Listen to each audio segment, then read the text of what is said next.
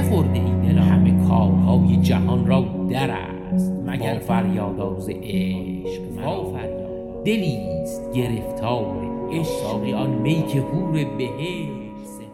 سلام. این پادکست بوتیقاست منم اسمم حامده و توی این پادکست سعی من اینه که از بهترین های شعر و هنر و ادب فارسی براتون بگم. بوتیقا هم یک کلمه با ریشه یونانیه که شاعرانگی و فن و هنر شعر گفتن معنی میده.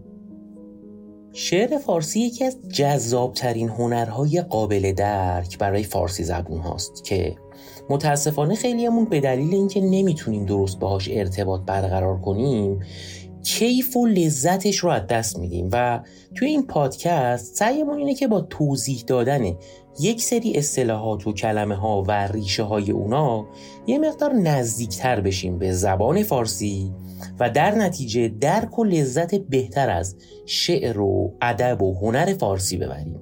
این قسمت شیشم پادکست ماست که دومین اپیزود از سلسله اپیزودهای مربوط به ترجیح بند عظیم سعدیه و اگر قسمت قبلی رو گوش نکردید بهتره که اول اون قسمت رو بشنوید و بعد این قسمت رو گوش کنید. البته که این صرفا یک پیشنهاده.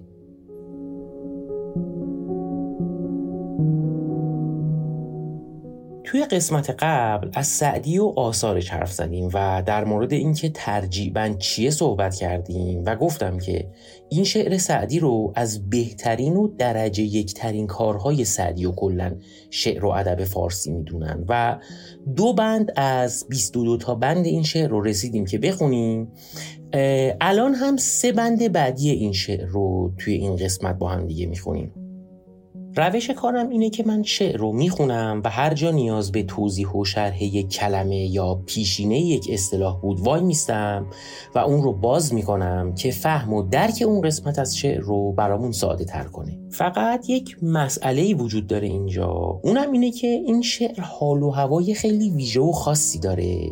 که قسمت قسمت کردنش و هر چند تا بند رو توی یک قسمت خوندن ممکنه تأثیر مخرب روش بذاره و من برای اینکه این موضوع رو از دست ندیم توی هر قسمت بندهای قسمت قبلی رو یک دور مرور می‌کنم که برگردیم به حال و هوای شعر رو از اونجا ادامه بدیم ماجرا رو.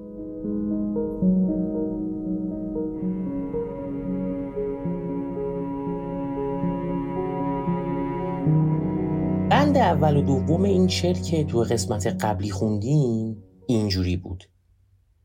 ای سرو بلند قامت دوست وح وح که شمایلت چه نیکوست. در پای لطافت تو میراد هر سرو زهی که بر لب جوست. نازک بدنی که می نگنجد در زیر قبا چو قنچه در پوست. محپاره به بام اگر براید که فرق کند که ماه یا اوست؟ آن خرمن گل نه گل که باغ است نه باغ ارم که باغ مینوست. آن گوی معنبر است در جیب یا بوی دهان عنبرین بوست. در حلقه سولجان زلفش بیچاره دل اوفتاده چون گوست. می سوزد و همچنان هوادار می میرد و همچنان دعاگوست. خون دل عاشقان مشتاق در گردن دیده بلاجوست. من بنده لعبتان سیمین کاخر دل آدمی نه از روست. بسیار ملامتم بکردند در پی او مرو که بدخوست. ای سخت دلان سست پیمان این شرط وفا بود که بی دوست بنشینم و صبر پیش گیرم. دنباله کار خیش گیرم. در عهد تو ای نگار دلبند. بس عهد که بشکنند و سوگند. دیگر نرود به هیچ مطلوب خاطر که گرفت با تو پیوند. از پیش تو راه رفتنم نیست همچون مگس از برابر قند. عشق آمد و رسم عقل برداشت. شوق آمد و بیخ صبر برکند. در هیچ زمانه ای نزاده است مادر به جمال چون تو فرزند. باد است نصیحت رفیقان و اندوه فراق کوه الوند. من نیستم ار کسی دگر هست از دوست به یاد دوست خرسند این جور که می‌بریم تا کی؟ وین صبر که می‌کنیم تا چند؟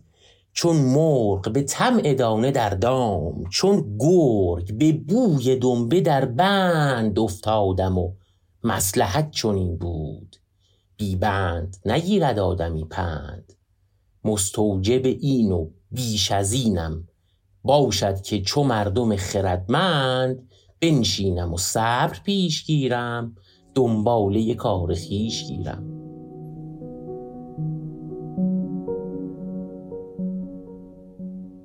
خب این بند اول و دوم بود. بریم سراغ بند سوم ترجیح بند سعدی.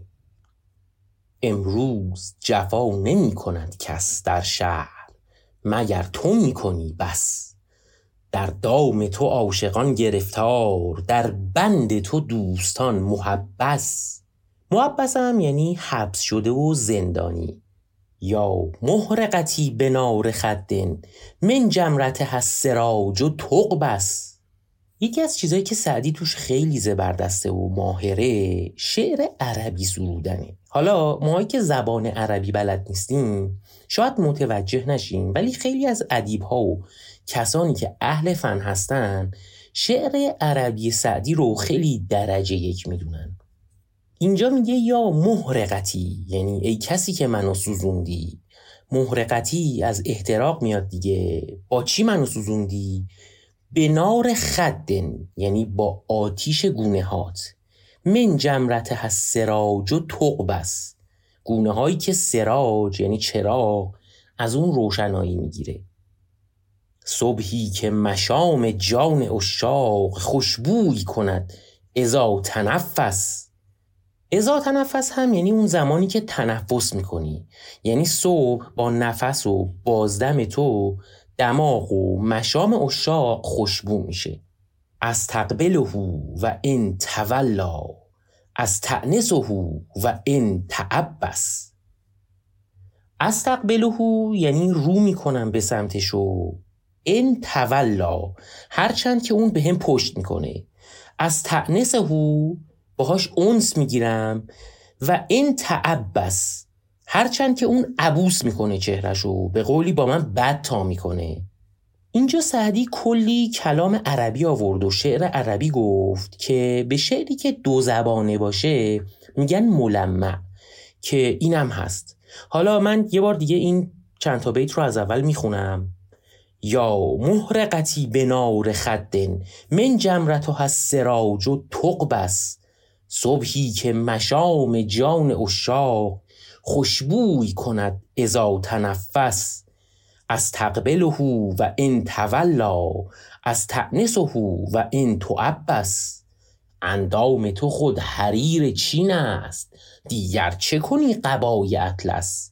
حریر یعنی پارچه ابریشمی و اطلس هم یعنی لباس ابریشمی و کلا در قدیم اکثر چیزهای به اصطلاح امروزی فانتزی منشأش کشور چین بوده. پارچه ابریشمی ظروفی که بهش میگیم چینی و حالا بعدها چایی و خیلی از اینا منشأ چینی و شرق دوری دارن. و تا همین دیوی سال پیش هم چین و امپراتوری چین از متمولترین جاهای دنیا بودن و خیلی چیزایی داشتن که جالب و جذاب بوده برای ساکنین جاهای دیگه دنیا. اندام تو خود حریر چین است. دیگر چه کنی قبای اطلس؟ من در همه قولها و فسیحم در وصف شمایل تو اخرس.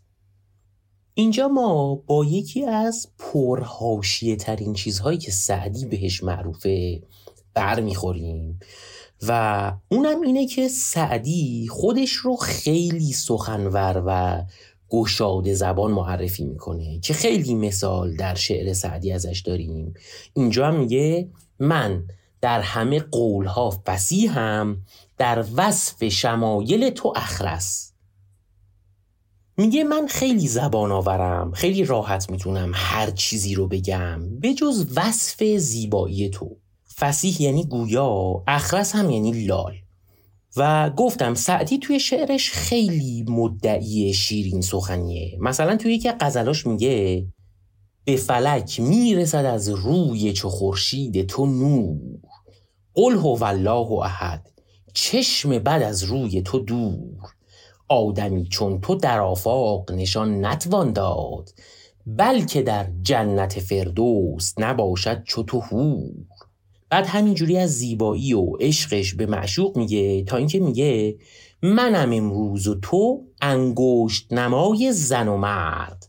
من به شیرین سخنی تو به نکویی مشهور. یعنی زیبایی بینهایتی یار و دلبر رو همسط و بعضی وقتا بالاتر از سخنوری خودش می‌دونه. و در واقع لابلای توصیفات مبالغه آمیزش از معشوق از سخنوری خودش هم تعریف می‌کنه که سعدی دیگه بهش میگن افسح المتکلمین یعنی فسیح ترین تکلم کننده ها من در همه قول ها فسیحم در وصف شمایل تو اخرس. جان در قدمت کنم ولیکن ترسم ننهی تو پای برخس. که معنی مشخصی داره که میگه من جونم رو به پای تو نصار می‌کنم ولی میترسم که تو حاضر نباشی پات رو روی جون بیارزش من بذاری. و این جون زیر پای معشوق گذاشتن رو زیاد توی کار سعدی می‌بینیم. و توی همین ترجیبند هم بارها و بارها این کار رو تکرار می‌کنه. ای صاحب حسن در وفا کوش کین حسن وفا نکرد با کس. میگه سعی کن که آدم وفاداری باشی و بر سر عهد و پیمان خودت بمونی. چرا؟ چون کین حسن وفا نکرد با کس. که این کاری که الان انجام داد رو هم زیاد توی غزل عاشقانه سعدی داریم. اینکه اول میاد کلی ناله و زاری می‌کنه جلوی معشوق. بعد میاد پا رو فراتر می‌ذاره و میره سراغ نصیحت کردنش و بعضا حتی تهدیدش هم می‌کنه و تک و توک هم بد و بیرا هم میگه. بعضی وقتا حالا کوتاه میاد بعضی وقتا هم نمیاد. حالا اینجا بعد از اینکه میگه ای صاحب حسن در وفا کوش این حسن وفا نکرد با کس میگه آخر به زکات تندرستی فریاد دل شکستگان رس. می‌بینید؟ یه تذکر نصیحتوار میده که زکات تندرستی و زیبایی و در جایگاه معشوق قرار گرفتنت اینه که به حال دل شکسته اشاق برسی. و کلا این مفهوم زکات زیباییت اینه که برسی به حال اونی که دوست داره و به قولی زکات قشنگی اینه که بوسه بدی به اشاق زیاد نمود داره توی شعر سعدی. مثلا یه غزل خیلی جالبی داره که اینجوری شروع میشه. از این تعلق بیهوده تا به من چه رسد؟ و از آن که خون دلم ریخت تا به تن چه رسد؟ بعد می‌رسه به این که چو خسرو از لب شیرین نمی‌برد مقصود قیاس کن که به فرهاد کوکن چه رسد؟ بعد زکات لعل لبت را بسی طلبکارند. میان این همه خواهندگان به من چه رسد؟ همونطور که میگن زکات ال نشرشه زکات قشنگی رو هم سعدی گفت چیه دیگه؟ و خیلی المان عجیب و جالبیه در نوع خودش به نظر من. ای صاحب حسن در وفا کوش کین حسن وفا نکرد با کس. آخر به زکات تندرستی فریاد دل شکستگان رس. من بعد مکن چنان که از این پیش ورنه به خدا که من از این پس بنشینم و صبر پیش گیرم. دنباله کار خیش گیرم. این بند سوم این ترجیح بند ما بود که اینجوری تموم شد که شروع کرد به نصیحت و بعدش هم تهدید. من بعد مکن چنان که از این پیش ورنه به خدا که من از این پس بنشینم و صبر پیش گیرم دنباله کار خیش گیرم.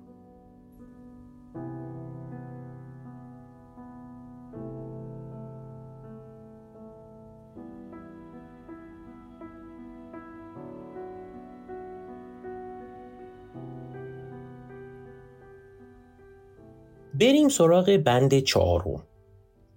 گفتار خوش و لبان باریک.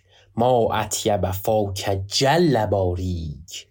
از روی تو ماه آسمان را شرم آمد و شد هلال باریک. خب میگه گفتار خوش و لبان باریک. ما اطیبه یعنی چقدر خوشبو و پاکیزه است فاک یعنی دهنت پس جل باریک یعنی آفرین به خالقت چه بزرگ پروردگارت. قدیما وقتی یه سخنرانی یا شاعری یا قاری قرآنی یه سخنسرایی یه شعر خوبی میخونده یا قرآنی با لحن خوش میخونده و شنونده ها به وجد میومدن همه می‌گفتن طیب الله فاکه یعنی خدا دهان تو رو پاکیزه کنه. که حتما دیدید دیگه که این جنس رفتارها و عکس ها در جمعها و به خصوص دور همیای مذهبی مثل قرآن خونی خیلی مرسومه. گفتار خوش و لبان باریک. ما اطیب فاک جل باریک. از روی تو ماه آسمان را شرم آمد و شد هلال باریک.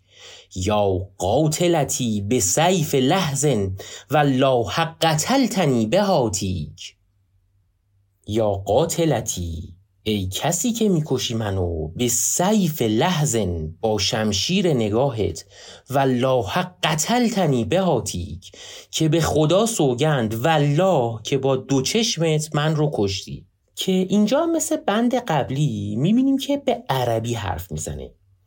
من یه توضیح مختصری بدم در این مورد که چرا توی شعر مثلا یک شاعری مثل سعدی یا یه شاعری مثل حافظ ما خیلی می‌بینیم که شاعر زیاد از کلمات عربی استفاده می‌کنه و کلا شعر عربی هم میگه. سوال اول اینه که اینا از کجا اینقدر عربی بلدن و چرا اینقدر عربیشون خوبه؟ در حدی که شعر هم می‌تونن بگن به زبان عربی.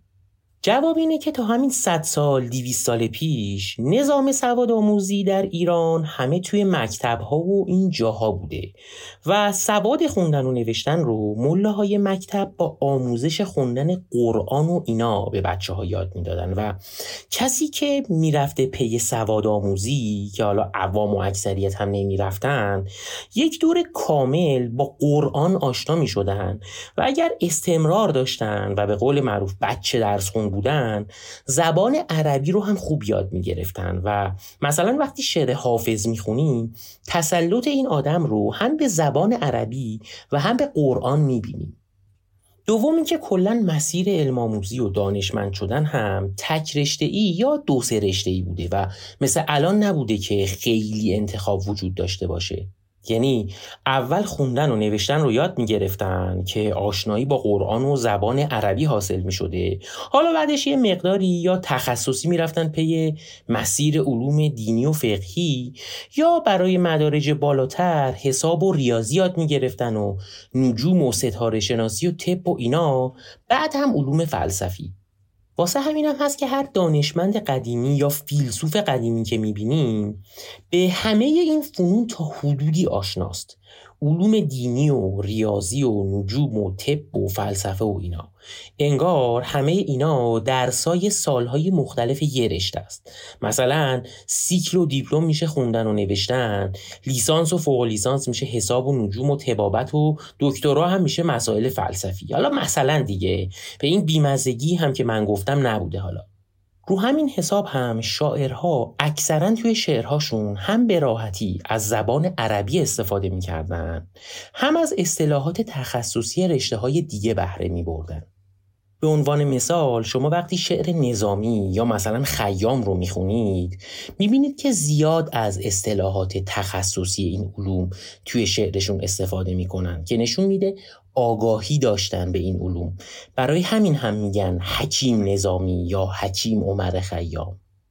سوم اینکه منطقه جغرافیایی که شاعر توش زندگی می‌کرده و میزان فهم زبان عربی خودش و سواددارهای اطرافش و مسائل سیاسی و مذهبی منطقه تأثیر زیادی روی این قضیه میذاشته. مثلا انگار اصری که سعدی و حافظ زندگی می‌کردن و مسائل مذهبی و سیاسی اطرافشون اینطوری بوده که این قضیه خیلی مخاطب داشته باشه.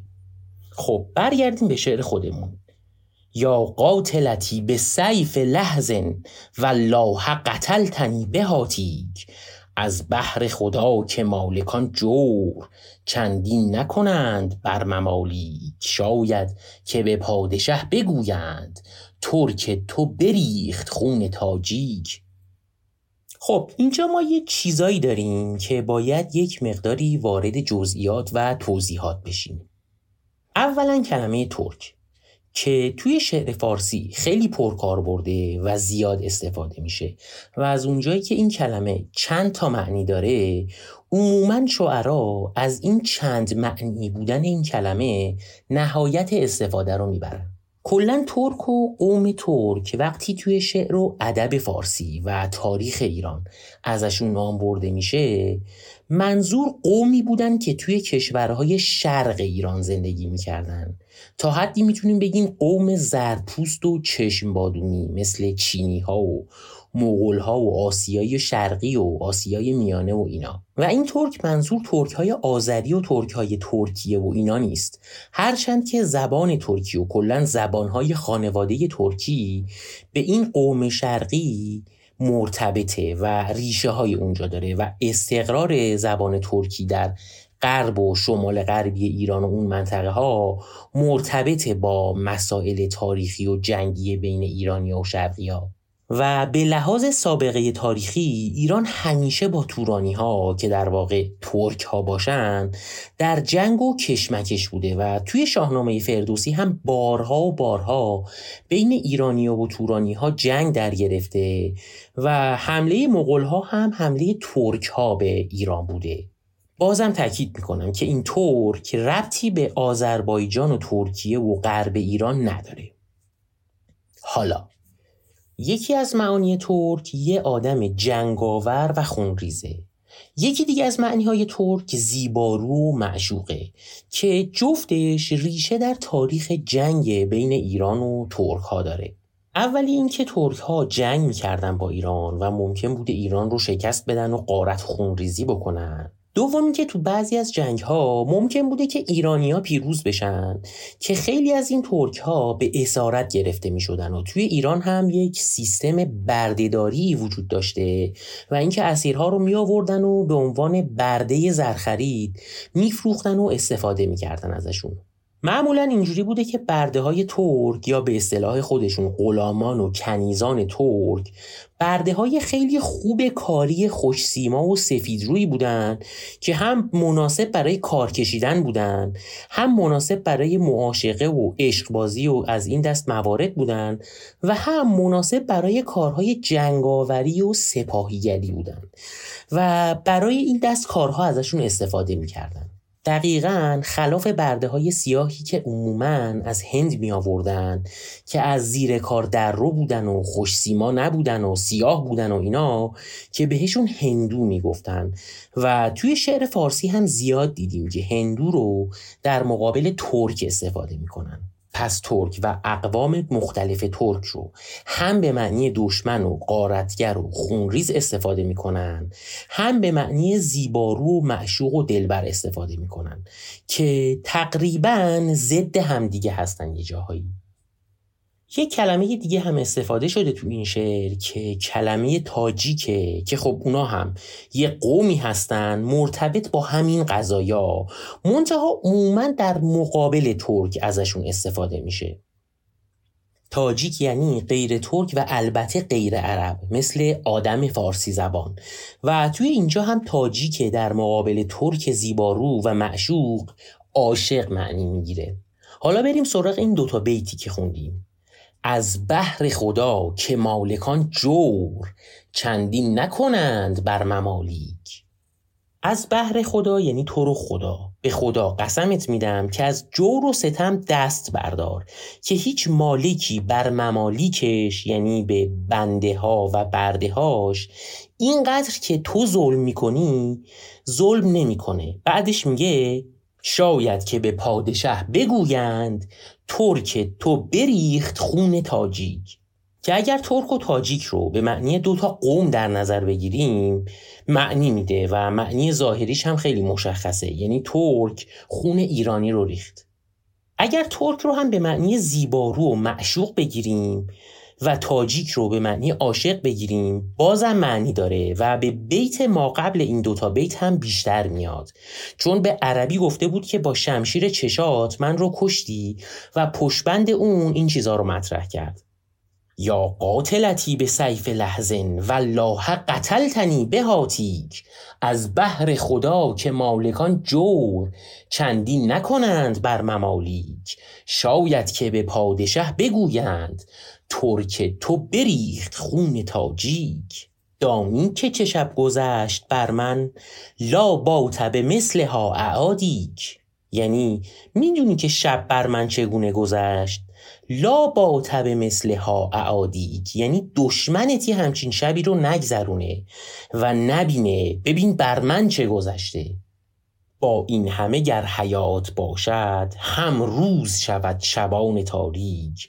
فل جمله نماند صبر و آرام کم تزجرونی و کم اداریک. اگر عمری باقی باشه بالاخره شبهای تاریک منم میره و روز وسال بالاخره میاد و فل جمله نماند صبر و آرام. کم تزجرونی یعنی چقدر تو منو زجر میدی و کم اداریک. و من چقدر با تو مدارا می‌کنم و درک می‌کنم. فل جمله نماند صبر و آرام. کم تزجرونی و کم اداریک. دردا که به خیره عمر بگذشت. ای دل تو مرا نمی‌گذاری که بنشینم و صبر پیش گیرم دنباله کار خیش گیرم. که اینجا هم یکی از شاهکارای سعدی رو توی شعر و شاعری شاهد هستیم. اگر تا اینجا دقت کرده باشید قافیه این شعر همش تاجیک و تاریک و ممالیک و باریک بودن. ولی آخری رو میگه ای دل تو مرا نمی‌گذاری. ولی برای اینکه قافیه خراب نشه یک که هم تهش گذاشته که یه تیر و دو نشونش کرده. هم قافیه رو درست کرده همین بیت رو چسبونده به بیت ترجی و شده ای دل تو مرا نمیگذاریک که گذاریک هم قافیه است با باریک و تاریک. دردا که به خیره عمر بگذشت. ای دل تو مرا نمی‌گذاری که بنشینم و صبر پیش گیرم. دنباله کار خیش گیرم. واقعا چقدر قشنگ و زیبا این حرکت رو انجام داده سعدی و همونطوری که قبلتر هم گفتم یکی از مهمترین چیزهایی که یک ترجیح بند رو می‌کنه ترجیح بند درجه یک اینه که بیت آخر غزل بچسبه به ترجیحش.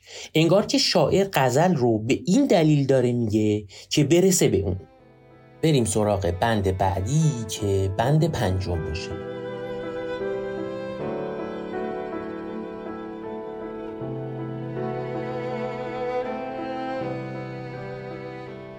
چشمی که نظر نگه ندارد بس فتنه که با سر دل آرد.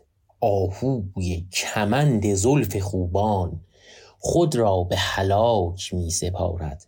فریاد ز دست نقش فریاد وان دست که نقش می نگارد. توی این بند سعدی یه کاری رو می‌کنه که توی بندای قبلی و البته توی بندای بعدی و کلا توی غزلهاش زیاد تکرار می‌کنه. اونم انداختن تمام تقصیرات مشکلات دل شکسته سر چشم و دیده است. مثلا اگه یادتون باشه توی بند اول می‌گفت خون دل عاشقان مشتاق در گردن دیده بلاجوست. اینجا هم میگه چشمی که نظر نگه ندارد بس فتنه که با سر دل آرد.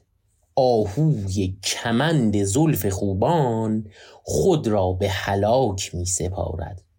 آهو همون حیوانیه که میشناسیمش ولی یه معنی دیگه هم داره این کلمه که میشه عیب و ایراد. آهو یعنی ناخوب. که البته اینجا این معنی رو نمیده و خیلی تک و توک توی شعر سعدی آهو رو به عنوان عیب و ایراد به کار برده. ولی مثلا وقتی شعر فردوسی رو می‌خونیم آهو رو به معنی عیب و ایراد می‌گیره. اما چیز جالب در مورد سعدی و کاربرد آهو در شعرش اینه که بعضی وقتا آهو کنایه از معشوق رو داره بعضی وقتا هم کنایه از عاشق رو داره. اینجا هم آهو رو برای عاشقی استفاده می‌کنه که دستی دستی خودش رو اسیر کمند زلف نگارش کرده. که معشوق زلفدار مثل یه شکارچی با کمنده که عاشق رو شکار رو اسیر خودش کرده. عاشقی که خودش تن به این قضیه داده. آهوی کمند زلف خوبان خود را به هلاک می سپارد فریاد ز دست نقش فریاد. وان دست که نقش می نگارد. هر جا که مولهی چو فرهاد شیرین صفتی بر او گمارد. نقش یعنی نقاشی و منظورش معشوقه. و بعد میگه فریاد از دست اون نقش و فریاد از دست نقاش این نقاشی و نقش آفرین این نقاشی. چرا؟ چون هر جا که مولهی چو فرهاد شیرین صفتی بر او گمارد. یعنی هر جا که یک مولح یعنی آدم عاشق شیفته مثل فرهاد کوهکن رو می‌بینه این نقاش یه زیبا روی مثل شیرین رو می‌کشه سر راهش.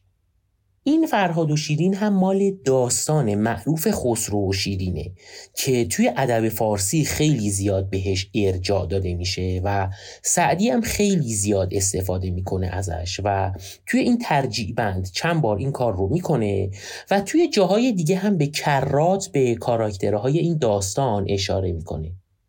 داستان خسرو شیرین توی شاهنامه فردوسی اومده ولی اونجا خبری از فرهاد نیست.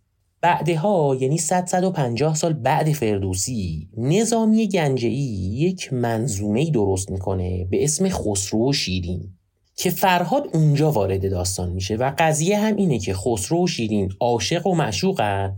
این وسط فرهاد کوهکن هم عاشق شیرین میشه و میاد وارد داستان میشه و به قول معروف میپیچه به بازی.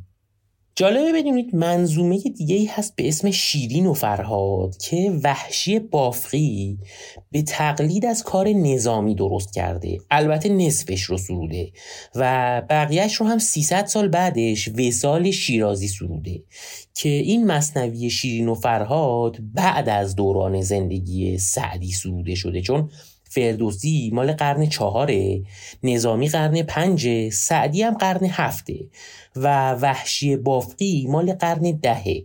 و اون چیزی که سعدی از این داستان ها می‌دونسته به احتمال زیاد از فردوسی و نظامی شنیده.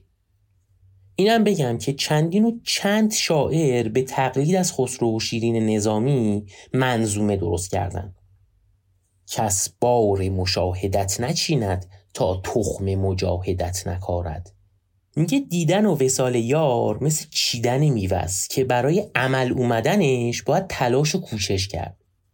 باید مجاهدت بکاری تا به میوه وسال برسی. کس بار مشاهدت نچیند تا تخم مجاهدت نکارد. نالیدن عاشقان دلسوز ناپخته مجاز میشمارد. اینجا میگه یه آدم ناپخته منظور آدمیه که توی آتیش عشق پخته نشده نالیدن و سوز و گداز یه آدم عاشق رو مجازی و دروغ میپنداره که این یکی از رویه های همیشگی سعدیه. تیکه انداختن و متلک انداختن به آدمی که عاشق نمیشه. ای بش مکنید هوشمندان گر سوخت خرمنی بزارد. وقتی گندم و جو رو می‌خوان برداشت کنن و درو کنن کلا همه چیش رو شامل کاه و دونه ها رو همه رو با هم جمع می‌کنن و یه تلی از اینا مثل یه تپه درست می‌کنن که به این میگن خرمن. که بعدا میان دونه های گندم رو از این خرمن جدا می‌کنن. حالا اون صاحب زمین یا صاحب بار و محصول اگر این خرمنش آتیش بگیره خب تمام آنچه رو که کاشته دست میده دیگه. و توی این بیت داره میگه که وقتی یکی خرمن وجودش از آتش فراغ یار سوخته و داره گریه و زاری می‌کنه اون رو سرزنش نکنید. ای بش مکنید هوشمندان گر سوخت خرمنی بزارد. خاری چه بود به پای مشتاق؟ تیغیش بران که سر نخارد. اینم معنیش اینه که آدم مشتاق و علاقمند که به هدف می‌خواد برسه خیلی به موانع و اینا اهمیت نمیده. خاری چه بود به پای مشتاق؟ خار به پای آدم عاشق و مشتاق که چیزی نیست. تیغیش بران که سر نخارد. به کلش تیغ و نیشتر بزنی نمیخارونتش حاجت به در کسی است ما را کو حاجت کس نمی‌گذارد گویند بروز پیش جورش من می‌روم او نمی‌گذارد من خود نه به اختیار خیشم گر دست ز دامنم بدارد بنشینم و صبر پیش گیرم دنباله کار خیش گیرم. این بند پنجم ترجیح بند ما بود. بریم این سه بند خیلی زیبا که من بارها و بارها قطعش کردم و وسطش چیز میز گفتم و کلی از زیباییش کم کردم رو یک بار دیگه با صدای ساران اینتقبالی گوش کنیم و حالا که ریشه و معنی خیلی از کلمات رو بیشتر می‌شناسیم شاید بیشتر از قبل بهمون بچسبه و ازش لذت ببریم.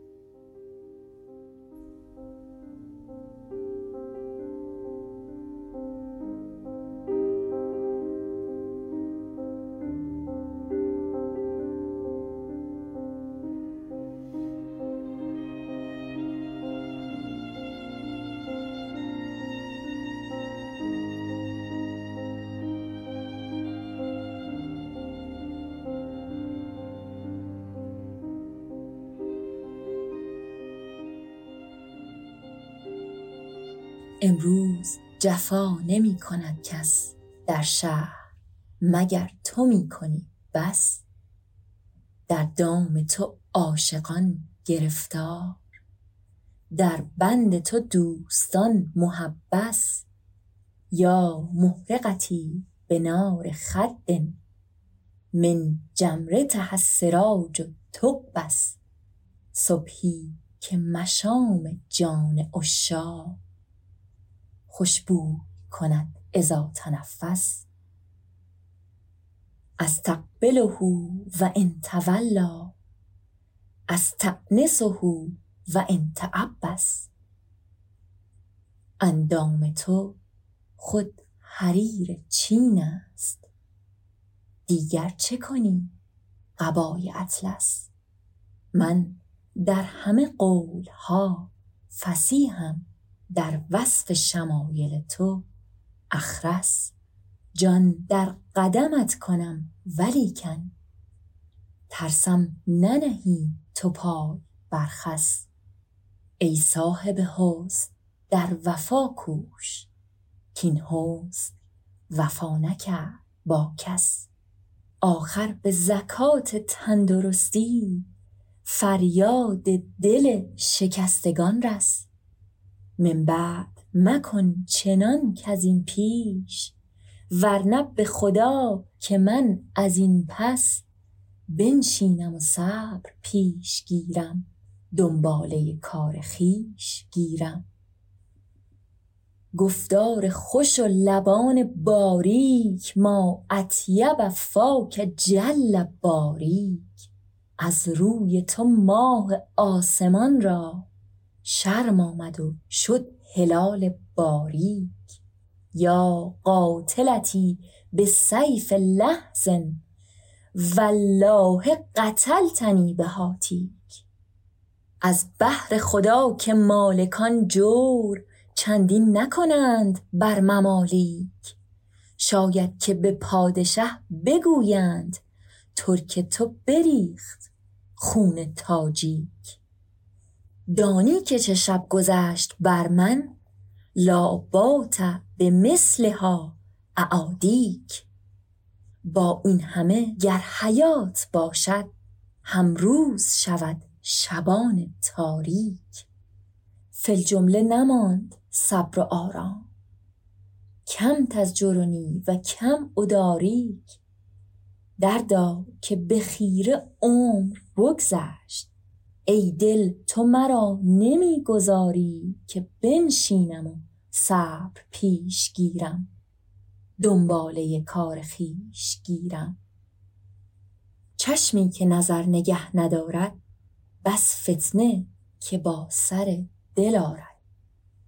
آهوی کمند زلف خوبان خود را به هلاک می سپارد فریاد ز دست نقش فریاد وان دست که نقش می نگارد هر جا که مولهی چو فرها شیرین صفتی بر او گمارد. کس بار مشاهدت نچیند تا تخم مجاهدت نکارد. نالیدن عاشقان دلسوز ناپخته مجاز می شمارد عیبش مکنید هوشمندان گر سوخته خرمنی بزارد. خاری چه بود به پای مشتاق تیغیش بران که سر نخارد. حاجت به در کسی است ما را کو حاجت کس نمیگزارد گویند برو ز پیش جورش من می‌روم او نمی‌گذارد من خود نه به اختیار خویشم گر دست ز دامنم بدارد بنشینم و صبر پیش گیرم. دنباله کار خویش گیرم.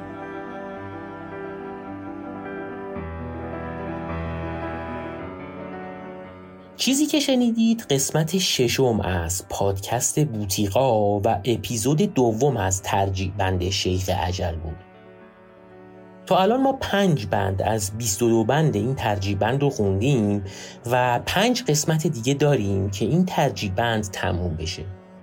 و یه وعده هم بدم که بعد از اینکه این سلسله قسمت ها تموم شد برای اتمام فصل اول پادکست یه قسمت ویژه داریم که اختصاصا در مورد وزن اشعار و ارکان عروضی شعر فارسی صحبت می‌کنیم که خیلی مفصله و اگر علاقه مند باشید خیلی جذاب می‌تونه باشه براتون. ما یه صفحه اینستاگرام و توییتر داریم که سعی اینه که مطالب مفید مرتبط با پادکست رو توش قرار بدیم و یک کانال تلگرامی هم داریم که اونجا علاوه بر انتشار پادکست چیزای اضافه تر مثل فایل صوتی خانش اشعار و متن قابل پرینت اشعار همراه با اعراب گذاری و پانویس معانی کلمات سخت رو توش قرار میدیم. علاوه بر اون فایل موسیقی های استفاده شده و یک سری کتاب مفید قابل نشر رو هم توی کانال تلگرام قرار میدیم. ما رو با اسم پادکست بوتیقا با طی دستهدار و قاف یا به انگلیسی بوتیقا پادکست که میشه B O U T I G H A. می‌تونید جستجو کنید و فالو کنید هم توی شبکه های اجتماعی و هم توی برنامه های مخصوص شنیدن پادکست. برای شنیدن پادکست هم می‌تونید از برنامه های ایرانی مثل ناملیک و فیدیبو و تهران پادکست استفاده کنید. و هم می‌تونید از برنامه های خارجی مثل Apple Podcast و Google Podcast و Spotify و Castbox استفاده کنید. که پیشنهاد من برنامه Castbox ه که تو اونجا اگر ما رو subscribe کنید و برای ما کامنت بذارید خیلی حمایت بزرگی از پادکست ما کردید. از سارای عزیز هم بابت همکاری در خانش اشعار خیلی خیلی ممنونم و از الهام کرمی هم بابت کارهای گرافیکیمون تشکر می‌کنم. ممنونم از همه شمایی که با حمایتاتون به ما انرژی می‌دید و تنها انگیزه است برای ادامه کارمون. و اینکه ممنون میشم این پادکست رو به رفقا و دوستانتون که فکر می‌کنید به شعر و ادب فارسی علاقه مندن معرفی کنید. روز و روزگار بر شما خوش باشه.